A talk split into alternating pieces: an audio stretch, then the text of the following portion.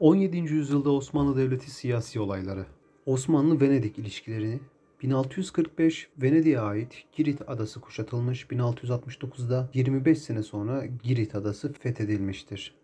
Rus ilişkilerinde ise 1681'de Bahçesaray Anlaşması yapılmış ilk Osmanlı-Rus anlaşmasıdır. Diğer adı Şehrin Anlaşması'dır. İran ile 1590 Ferhat Paşa Anlaşması yapılmış. Böylece Osmanlı Devleti doğuda en geniş sınırlara ulaşmıştır. 1612'de yine İran'la Nasuh Paşa Anlaşması yapılmış.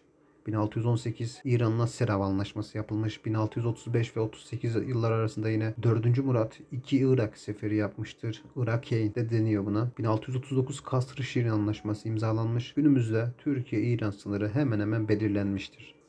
Osmanlı-Lehistan ilişkileri 1621'de Hotin seferi yapılmış. Yeniçerilerin isteksizliği yüzünden Hotin kalesi alınamamıştır. Hotin anlaşması imzalanmış. 1672 Bucaş anlaşması imzalandı. Podolya arazisi Osmanlı'ya bırakıldı. Bu anlaşmayla Osmanlı Devleti batıdaki en geniş sınırlara ulaşmıştır. 1672 Bucaş anlaşmasıyla. Osmanlı-Avusturya ilişkileri 1596 Haçova Meydan Muharebesi kazanılmıştır.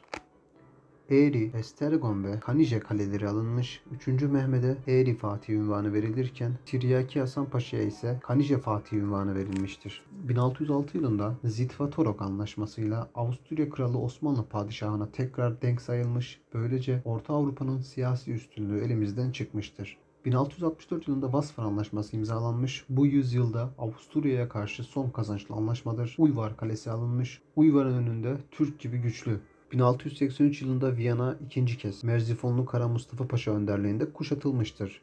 Leistan'ın Avusturya'ya yardıma gelmesiyle Osmanlı Devleti kuşatmayı kaldırıp Belgrad'a doğru geri çekilmiştir.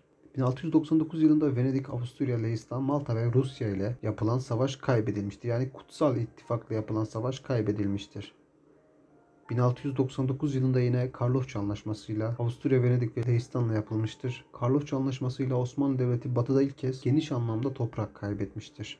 1700 yılında Rusya ile Karlofça Anlaşması'nın devamı sayılan İstanbul Anlaşması imzalanmış ancak Anzak Kalesi Rusya'ya verilmiştir. Böylece Rusya Karadeniz'e inmek için ilk fırsatını elde etmiştir. 17. yüzyıl isyanları 1. İstanbul isyanları yani Merkez Yeniçeri isyanları bu isyanların sebepleri devşirme kanununa aykırı olarak asker alınması, ocak devlet içindir anlayışının askerlerce değiştirilmesi yani devlet ocak içindir anlayışı gelmesi, culus ve ulufenin düşük ayarda verilmesi ya da geç ödenmesi, merkezi otoritenin bozulması. İstanbul isyanlarında Vakayı Vakvakiye yani Çınar vakası 4. Mehmet zamanında 30'a yakın devlet adamlarının öldürülmesiyle olmuştur. 2. Osman'ın öldürülmesi olmuştur. Bu isyanların sonucunda İstanbul'da can ve mal güvenliği kalmamış, merkezi otorite bozulmaya devam etmiştir. 2. Celali isyanları yani Anadolu isyanları. Bu isyanların sebebi köylünün ağır vergiler ödeyememesi, devletin eyaletlerdeki merkezi otoriteyi kaybetmesi, tımar sisteminin bozulması, iltizam sisteminin yaygınlaşması, bölge yöneticilerinin halka kötü davranması, Haçova meydan muharebesinden kaçan askerlerin halkı devlete karşı kışkırtmaları, yine halkın alım gücünün düşmesi, fiyatların artması. Celali isyanları ise Gürcü Nebi isyanı, Kalenderoğlu isyanı, Cambulatoğlu, Tavil Ahmet, Karayazıcı, Deli Hasan isyanları gibi birçok isyan vardır. Bu isyanlar sonucunda köyden kente göç artmıştır. Yani büyük kaçkın deniyor buna. Üretim düşmüş, vergi gelirleri azalmış. Boşalan köylere eşkıyalar yerleşmiştir. Anadolu'da can ve mal güvenliği kalmamış. Şehirlerde işsizlik ve suç oranları artmıştır. Üçüncüsü eyalet isyanları. Bu isyanların sebebi eyaletlerde devlet otoritesinin kalmaması, devlet yöneticilerinin halka kötü davranması yani keyfi uygulamalar yapması. Bu yüzyılda çıkan gayrimüslim ayaklanmalarının 19. yüzyılda çıkan ulusçuluk isyanlarıyla bir ilgisi yoktur.